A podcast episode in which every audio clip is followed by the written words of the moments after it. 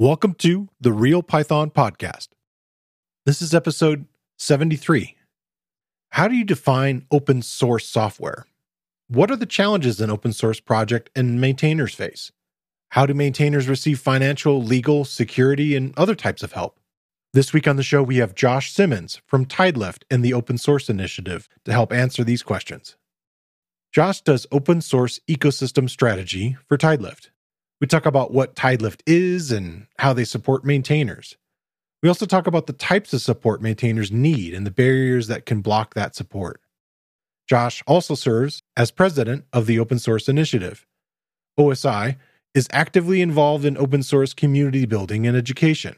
He talks about how collectives and foundations can be powerful tools in the open source ecosystem. This episode is brought to you by Sentry, helping developers see issues that matter solve those issues in minutes, and learn insights to keep their applications running at peak performance. All right, let's get started.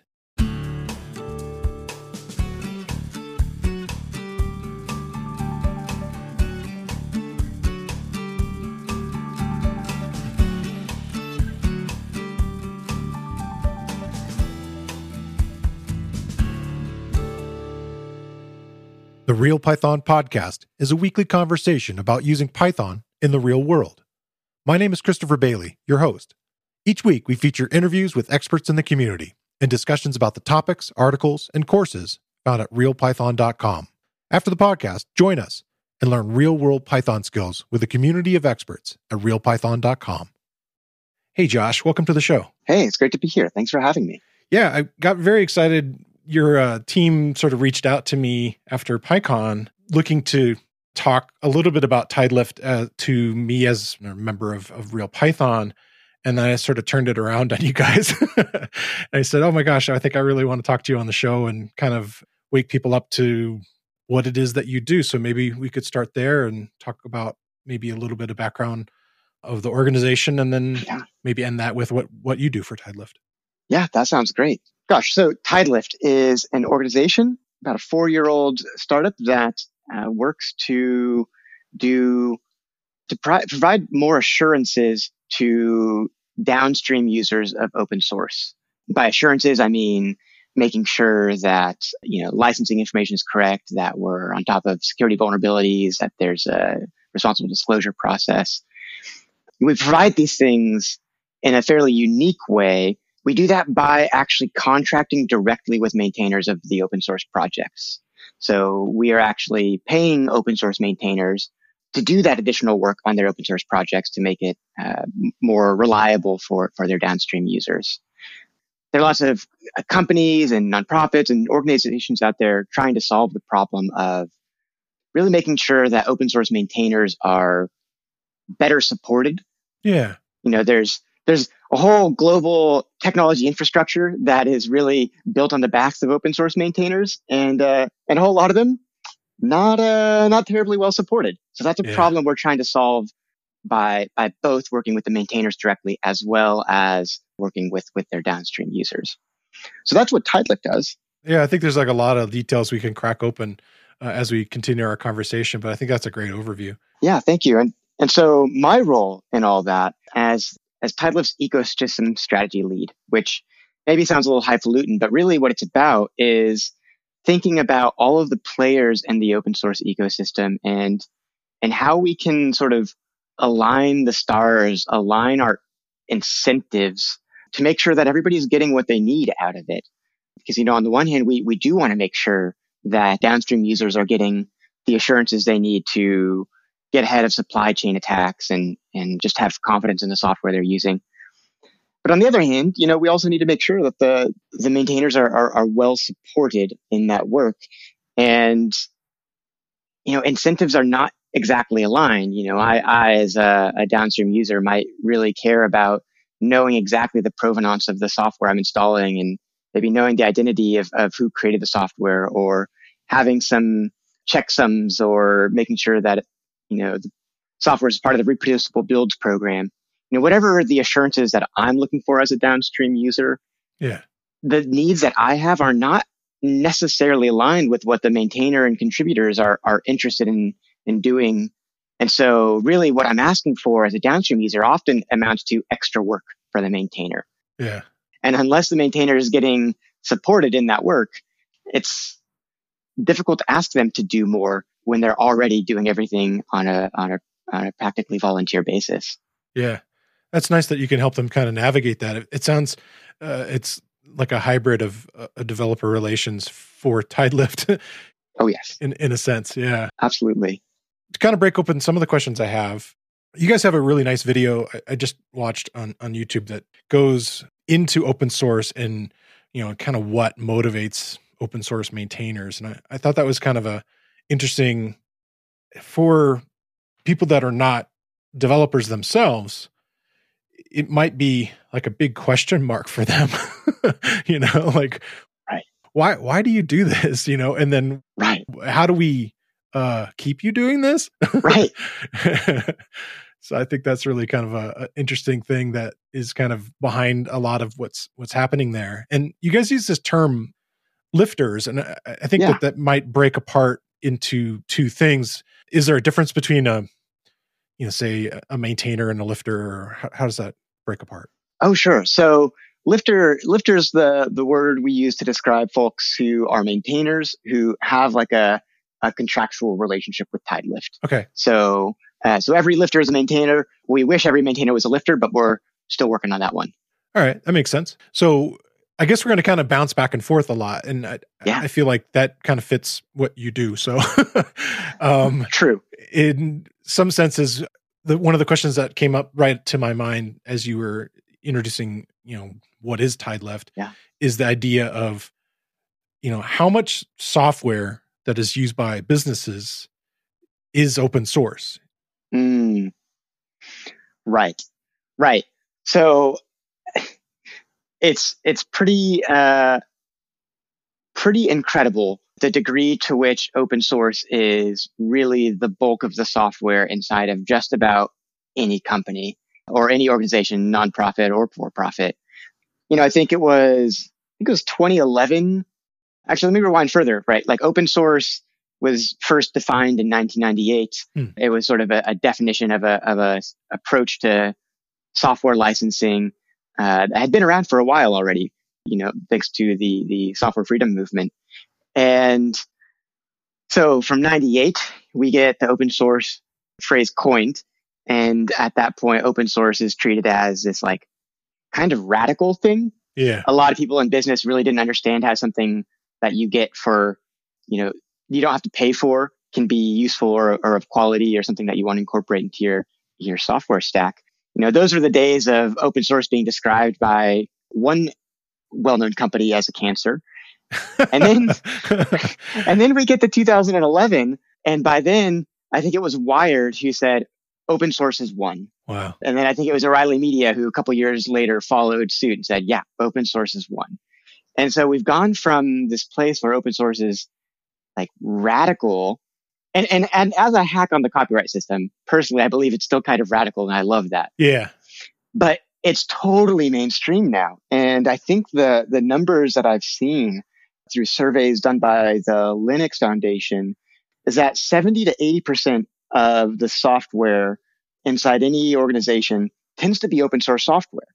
Wow, which is just phenomenal. Can you think about how much any given company invests in paying their their engineering talent to, to build software.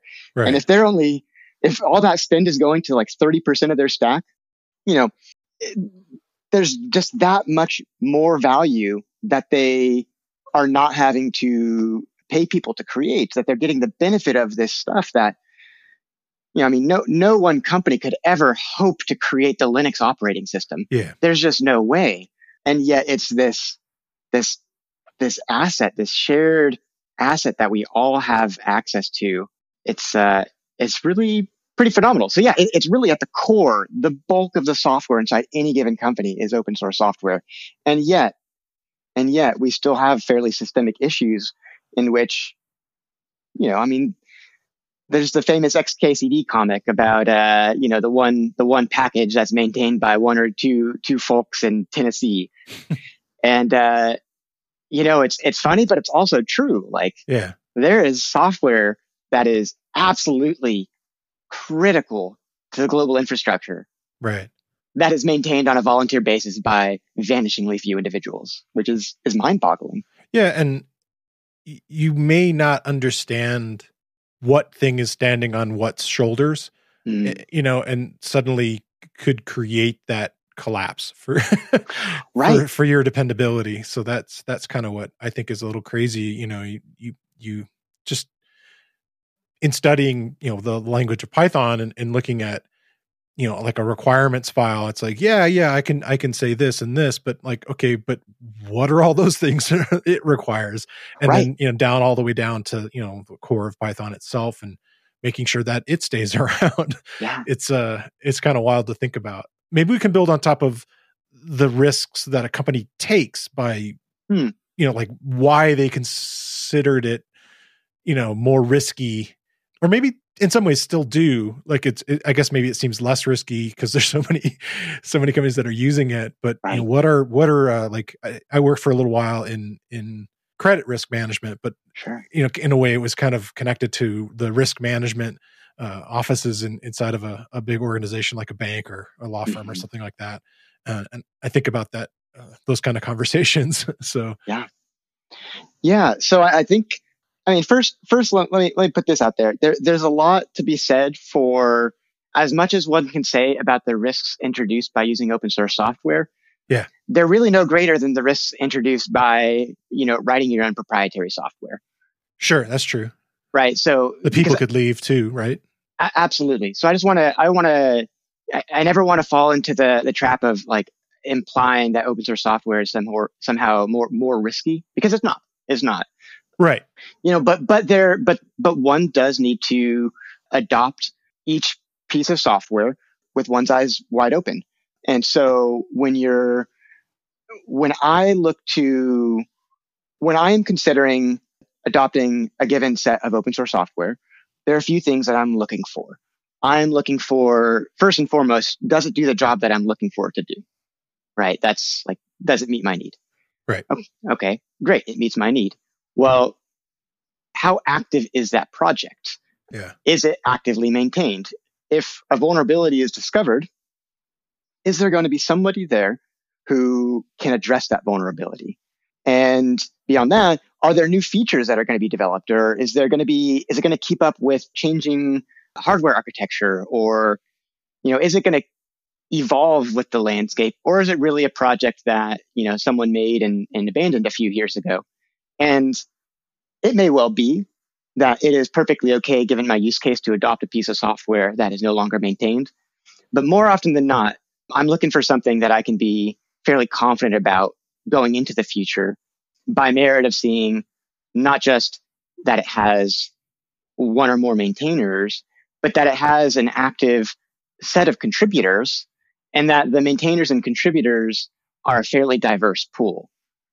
So, and, and, and what I mean by that is, okay, great.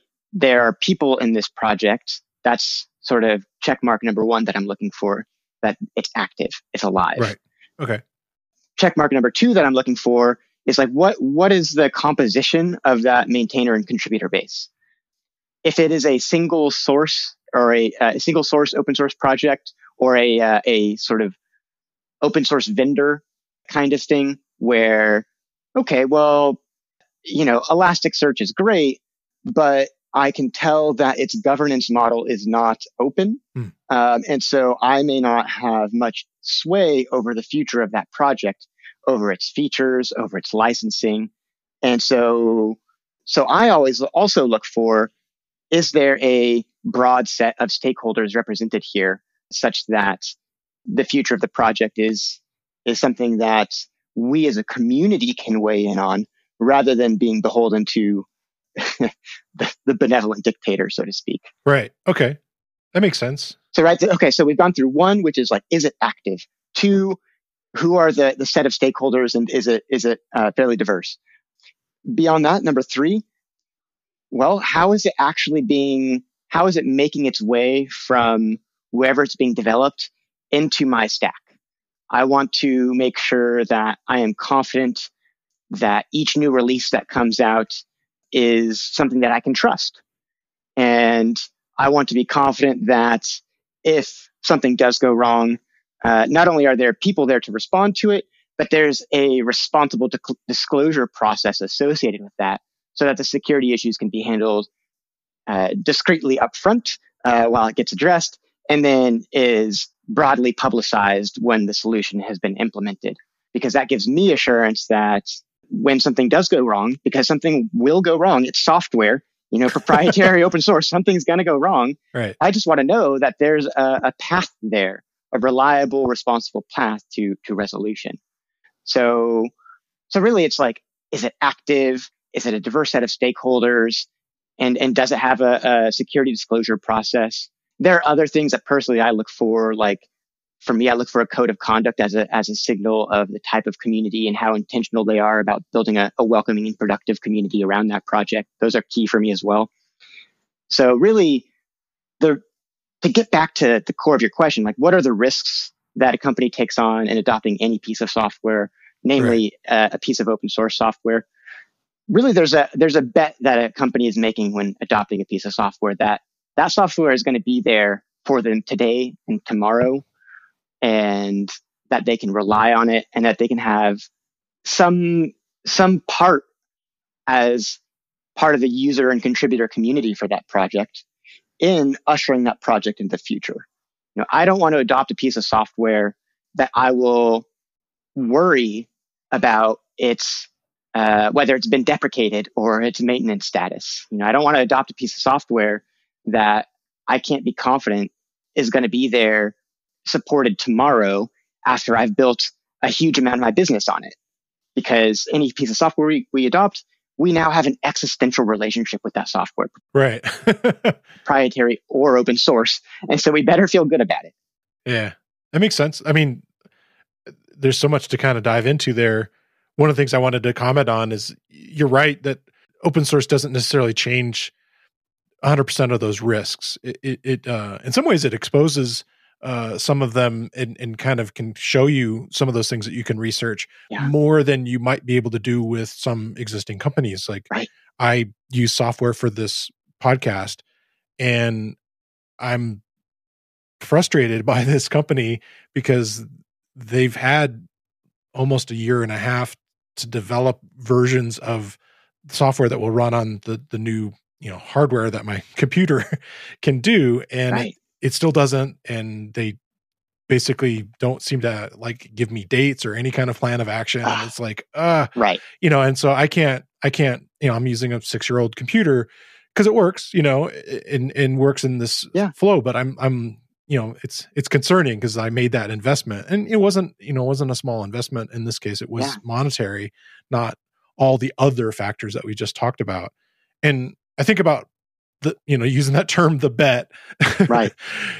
And that's maybe partly where something like you know a service like you guys provide can kind of put can kind of back up that bet yeah. in a way absolutely. to kind of make sure that it like things kind of happen. And and i guess maybe we can discuss about you know maybe some of the the details there. Like i know that there are I guess maybe we should just start with like what are the types of projects that are supported, and, and then I thought about like kind of the idea of the catalog, which I didn't really get a chance to sure get that idea so far.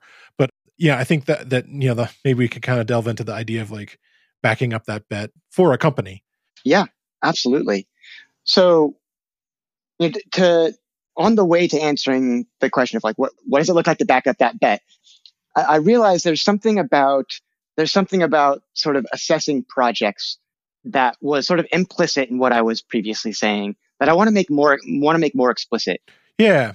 When we talk about open source, we mean a lot of things. Okay. Part of open source, uh, part of open source's success is that the the the phrase open source has come to be overloaded with meaning. Yeah. Right. So, okay. So on the one hand, uh, my day job, I'm ecosystem strategy lead for Tidelift.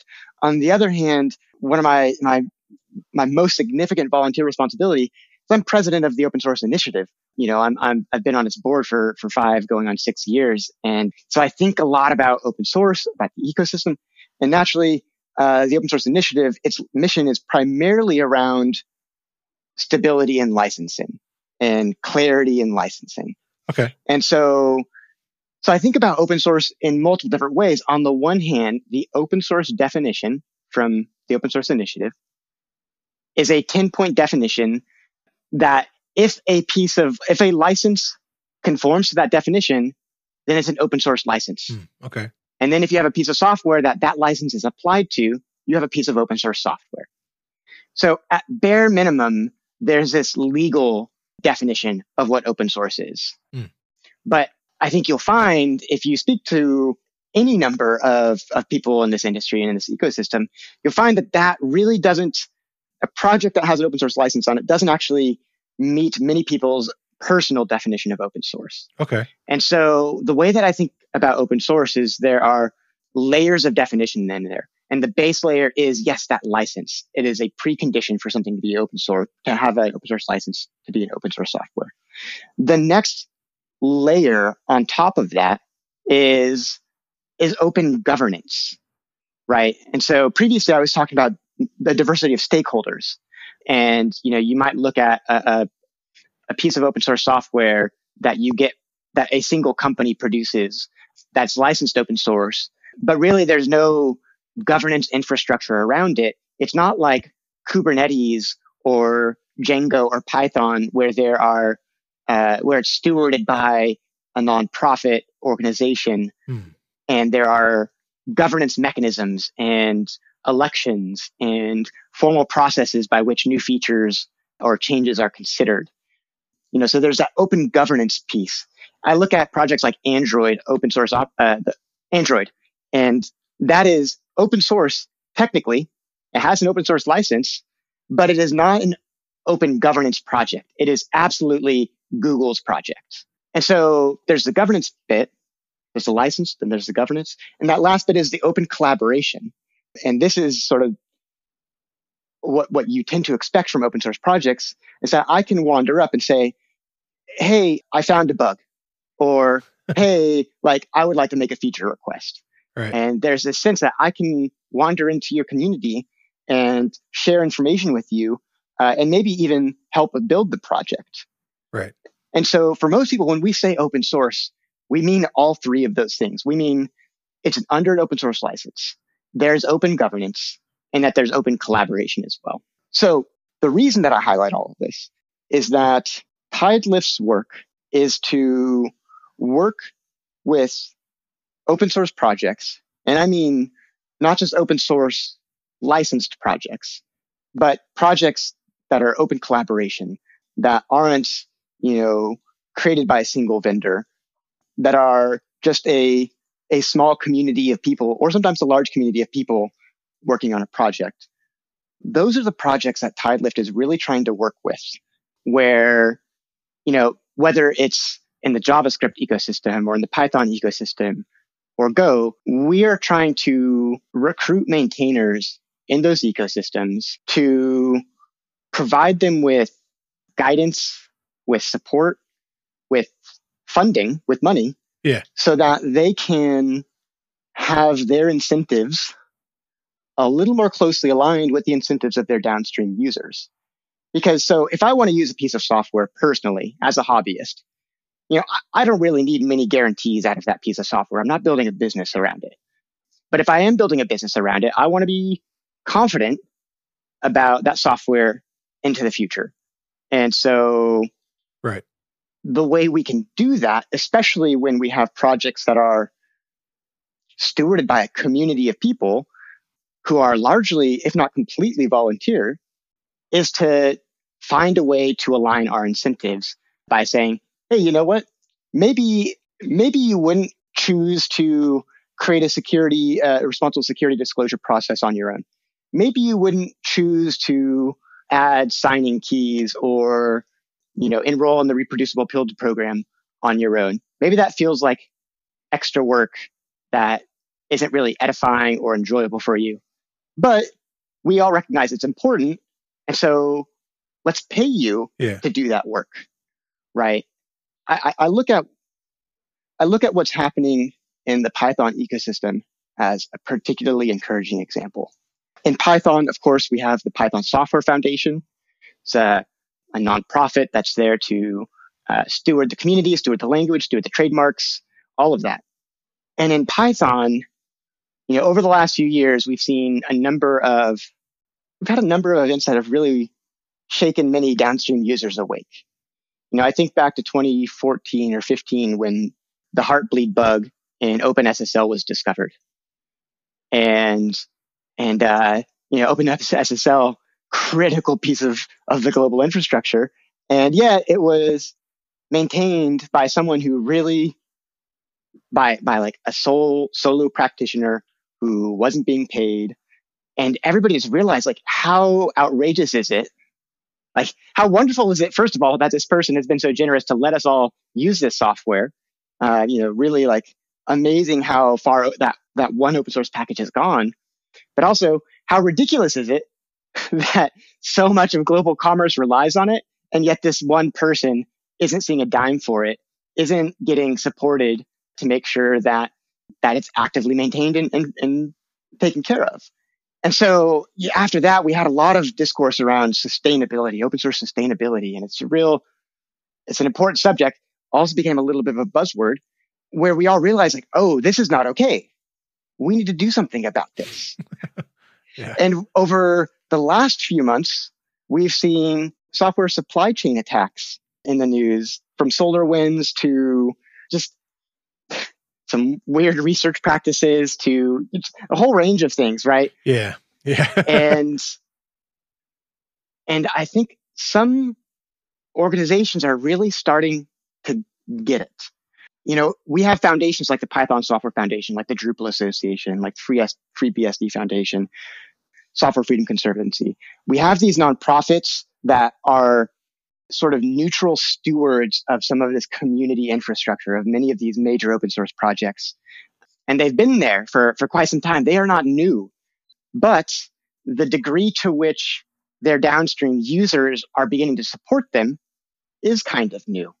What we've seen over the last year, one of the examples that I love going back to is the way Bloomberg has stepped up for the Python Software Foundation. Yeah. You know, Bloomberg as uh, as an organization that exists in some highly regulated markets, really cares about managing their risk and about making sure that the ecosystem is healthy, both because it's the right thing and it's just good for business. And so what I found was that Bloomberg realized that their needs did not necessarily align with the priorities of the Python Software Foundation itself. Specifically, there's work that they wanted on the Python package index. And while that's work that Bloomberg wanted, the PSF has its own sense of priorities, and rightly so. So, what did Bloomberg do? Bloomberg threw down for what I understand is this the single largest sponsorship the Python Software Foundation has ever seen to pay for engineering time to get the features they need on the Python package index. And so this is a great example of like a company realizing we have these needs, but our incentives are not aligned. And so the company needs to really step up to make sure that its needs are met. And it does that by investing in the community infrastructure.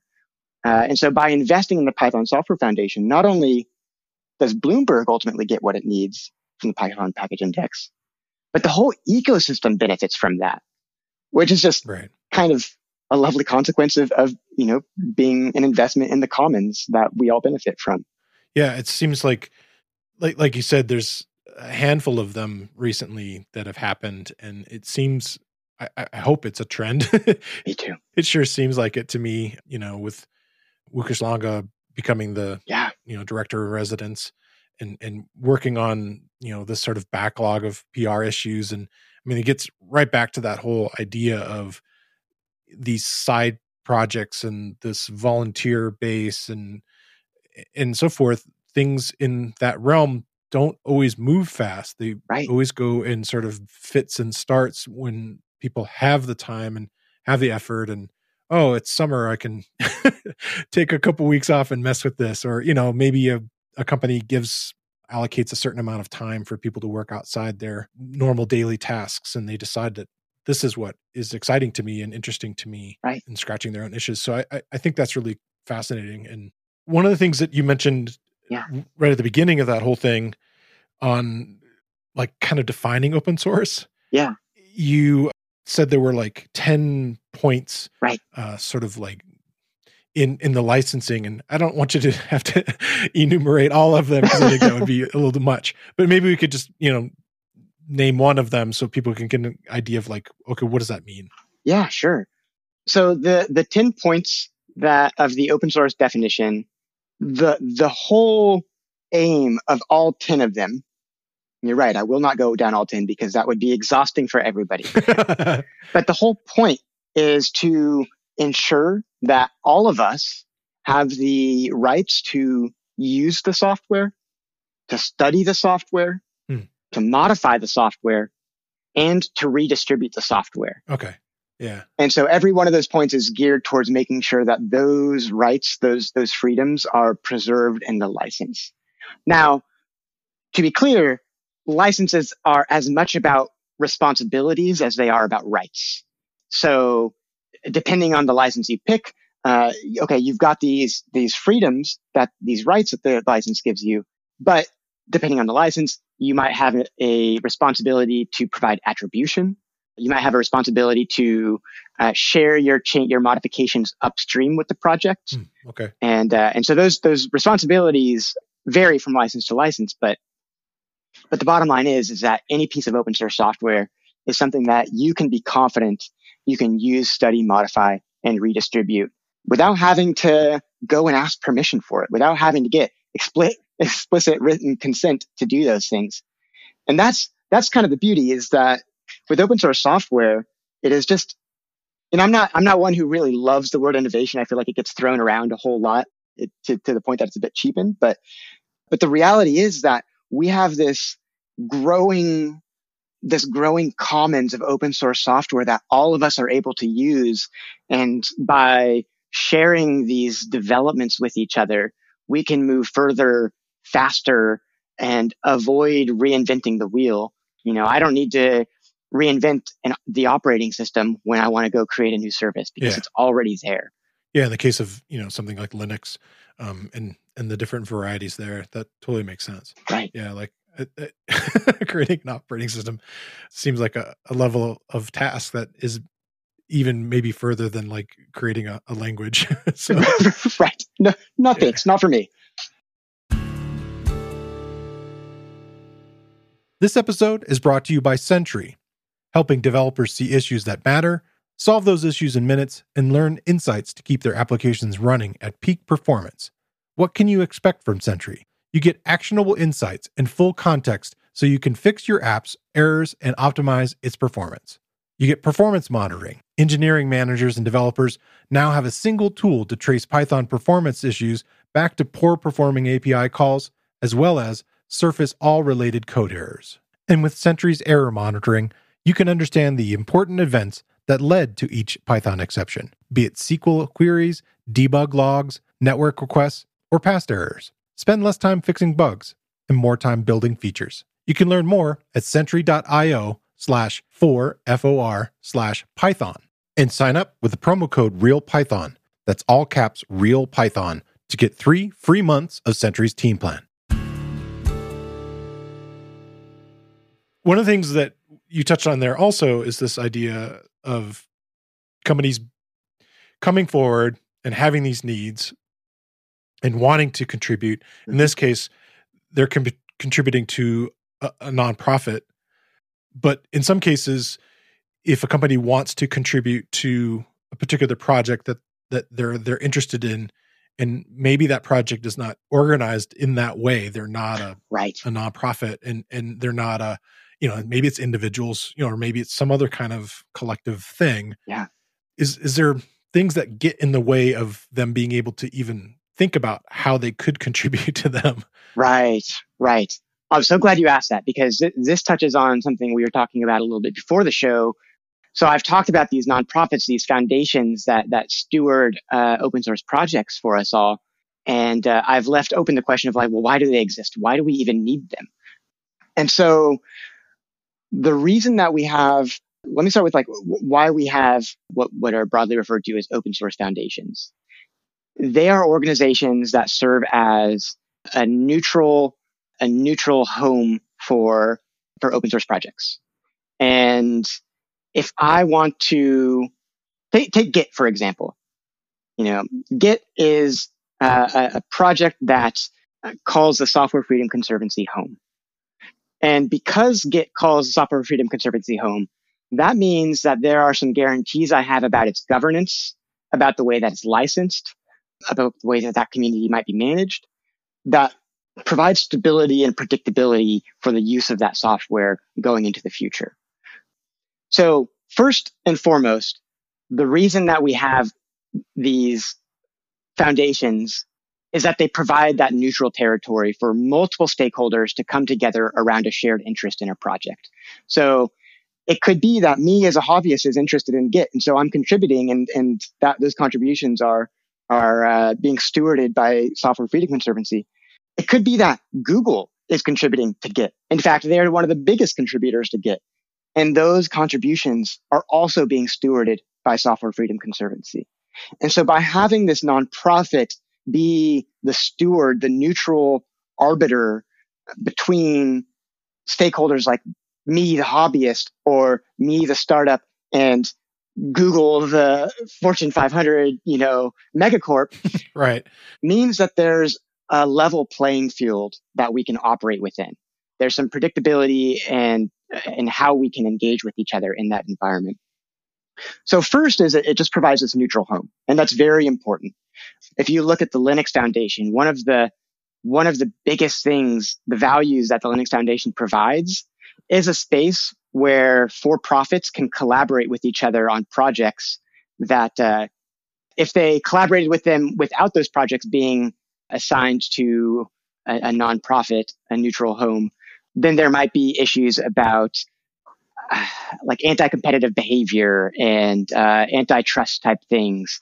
Uh, but by having this neutral territory where we all agree, like, okay, no, these are shared assets and they belong to this other organization, and that is the organization that we commune and contribute around. It, it takes that complexity, that that risk out of the equation. So, one is the neutral home. The other thing is that it's actually just hard to pay open source maintainers. If if I so for instance, I created the the feeds meetup Drupal module umpteen years ago, and I'm not going to pretend that that's a particularly meaningful project uh, or one that's even actively maintained. But let's pretend that it's a big deal. Let's pretend that it's meaningful. If suddenly lots of people are starting to rely on my project and they have needs of the project and they have bugs that they're reporting, they have features they're requesting.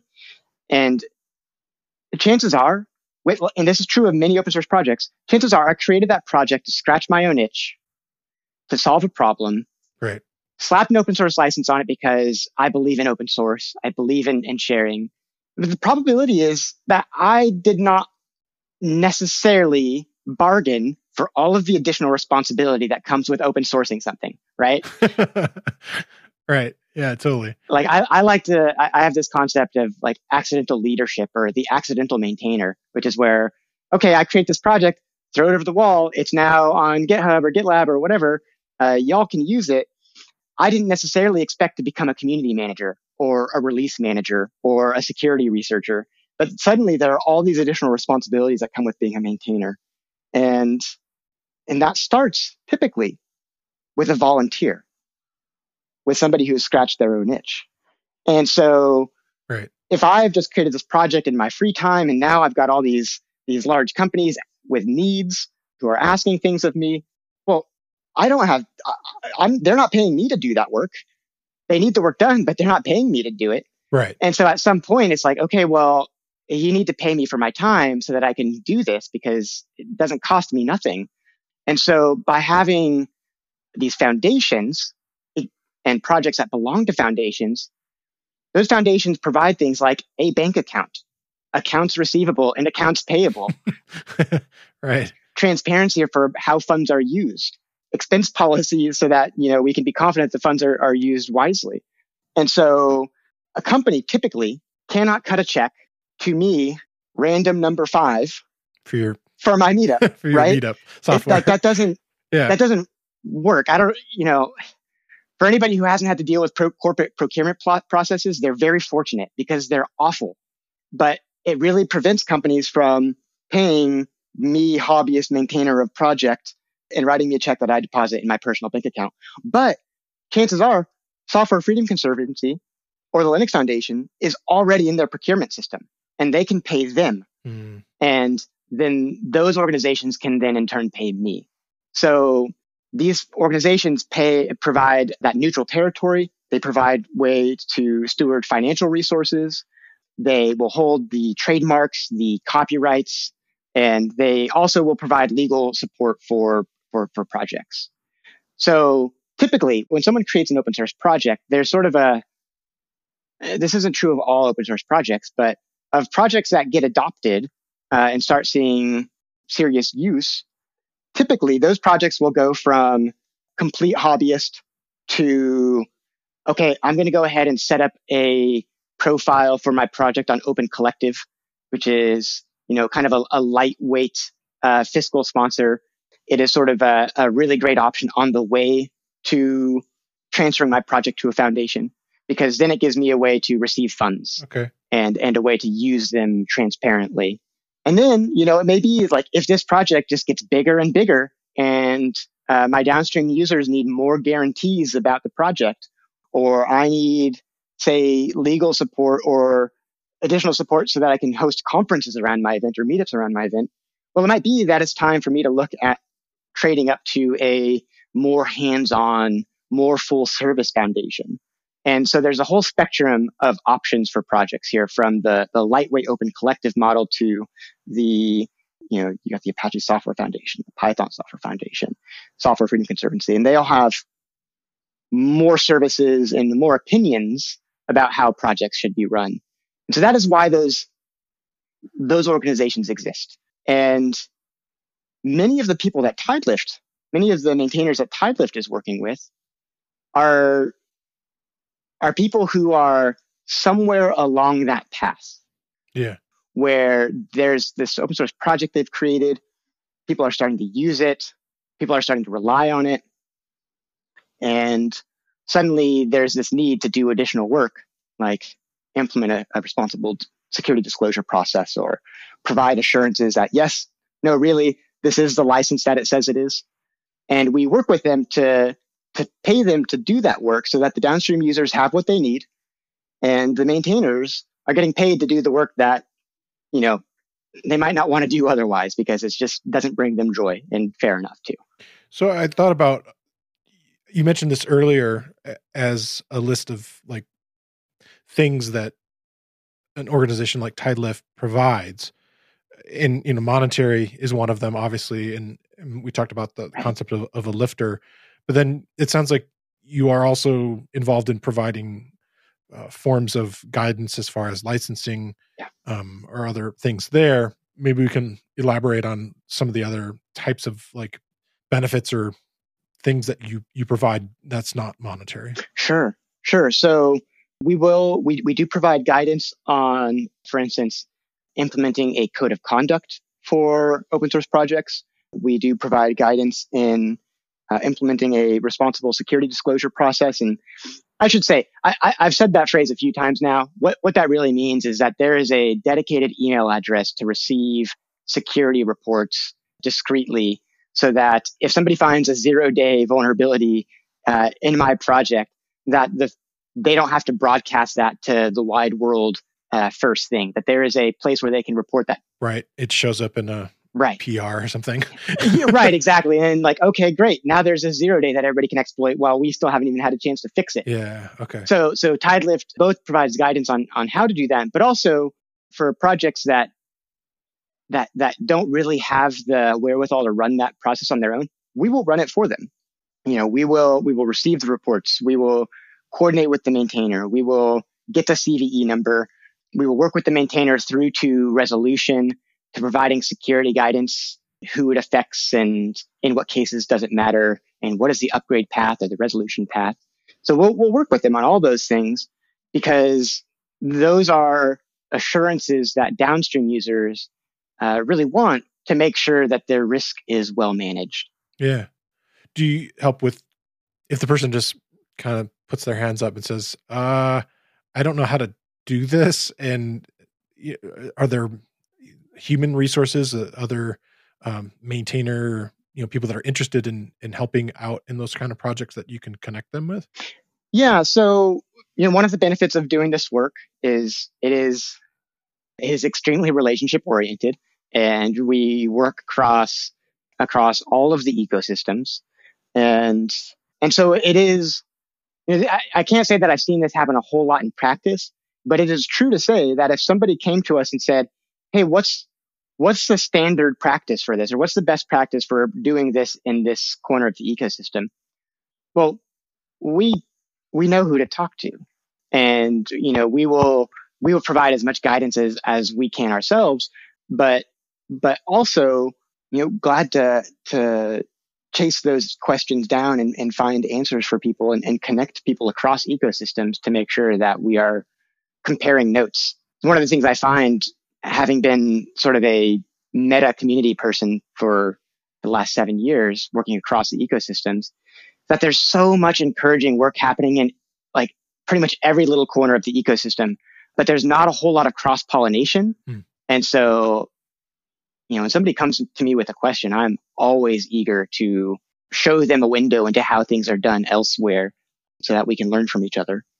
When you mention the term ecosystem in, in languages as as yeah. I'm guessing for the open source initiative that would be across like a huge vast amount of them. Yeah. in the similar way for tidelift like i think you enumerated you know everything from go and and python and and javascript and and so forth. It's it sounds like it's pretty vast. Yeah. It is a it is a wide world. Yeah. Uh, that's that's for sure. Okay cool. That's for sure. You know one of the things that's that's on my mind is that so you know, Tidelift to this date works on partnering with maintainers, you know, the people we call lifters once they're contracted with us to provide assurances, to get the code of conduct in place, to get the security risk, uh, disclosure process in place. But we're looking to do a lot more of that. And this, this is what, this is what I'm really passionate about is we're looking to you know, not just work with individual maintainers, but we also want to work with the foundations. And we have begun to work with the foundations to you know, make sure they're getting income for, for the projects that are being used. And we want to, we want to look at what we can do uh, on top of the monetary support that, that absolutely needs to be there to make sure incentives are aligned. Because we, we just completed a, our first annual maintainer survey yeah. back in May. And I think we, we published the results in June. And you know, there are some results, there are some findings that are fairly unsurprising. You know, about half of maintainers get paid nothing for their work. You know, open source maintainers often find the work stressful, thankless, and financially unrewarding. These are these are kind of unsurprising. But there were things in there that I was really encouraged to see because we were also looking to what other kinds of support are maintainers looking for because I, haven't been in this space, I've got some instincts, instincts, but you know, really want to hear it from from maintainers themselves. And you know, one one common theme was that maintainers want help with documentation. Yeah. Right. Just because I know how to write effective software doesn't mean that I know how to write effective documentation. In fact, those are two very different skill sets it also means that I don't necessarily know how to market a project or build a community. There are all these additional skills that are needed to grow a healthy co- community around an open source project. And, and so what we're looking to do is see what, how can we partner with maintainers directly, you know, both the lifters we work with and the broader ecosystem to raise the level of quality in their documentation. You know, can we improve their the the user experience? Can we improve the contributor experience? Can we help you know, make the documentation not just accurate, but up to date and uh, easy to navigate. And so there are lots of, there are lots of things that we're, we're starting to explore because it's just clear that we're, we're asking a lot of maintainers and maintainers can't do everything. yeah. And so on top of paying them, like, okay, well, can we work with people? Can we work with technical writers or community managers to help them with these other areas as well. So it's early days for that, but we're, we're thinking really broadly about how to how to best support open source maintainers. I could imagine that just having that extra person on something like documentation would change how the project looks to other you know potential people that want to contribute mm-hmm. or be part of the project not only you know the the end users but like it would make the project have such a different sort of you know cosmetic lift you know to to like bring it to a point where like oh yeah like you said is this a serious project you know like it, you know what's going on right. with it? it? does it look like it's you know maintained and you know did they do anything with documentation and so forth so I, I feel like that could be this weird barrier to entry for a lot of people to to even consider getting involved in something like that. So i think that's huge. Yeah i i, I feel really strongly about about this direction and, and thinking very broadly about the kinds of supports that we're providing for maintainers because I, I think there's there's so much potential. Uh, you know i mean just just to keep on the theme of documentation the documentation is a force multiplier. Like not only does it help make the the the right first impression, right. but you know, for every answer you put in your documentation, you know, that might save you 10, 100 issues being filed down the line. Right. So it, it's really can be, can, can have a, a huge, huge impact there. And you're stopping misinformation happening outside of right. that zone too. Yeah. Absolutely. This week, I want to shine a spotlight on another Real Python video course. It covers a powerful concept in Python. It's titled Python Inner Functions. The course is based on a Real Python article by Leodanis Pozo Ramos. And in the course, instructor Christopher Trudeau takes you through how to provide encapsulation and hide your functions from external access, how to write helper functions to facilitate code reuse, how to create closure factory functions that retain state between calls, and how to code decorator functions that add behavior to existing functions. I think it's a worthy investment of your time to learn how to nest functions inside of other functions. It's a feature of Python you will see more often the further that you explore the language. Real Python video courses are broken into easily consumable sections, and, where needed, include code examples for the techniques shown. All lessons have a transcript, including closed captions check out the video course. You can find a link in the show notes, or you can find it using the newly enhanced search tool on realpython.com. One of the things I looked at, I looked at a couple of the surveys just to kind of get an idea of what they were in, and it went from uh, a terminology. I don't know which one was first. It was like a managed versus a, a professional uh, open source project, and I didn't know if those were different um, or if it's just a, a change in in you know kind of labeling and how they're thought of. Yeah. So I, I you know, I, I confess I don't, uh, I have not thought a whole lot about what it means to be a professional open source project. But certainly when I think about managed open source, yeah, I think about, I think about projects that are working with organizations to, to provide uh, assurances to their downstream users. So that might mean working with Tidelift to provide guarantees about security and licensing and things like that.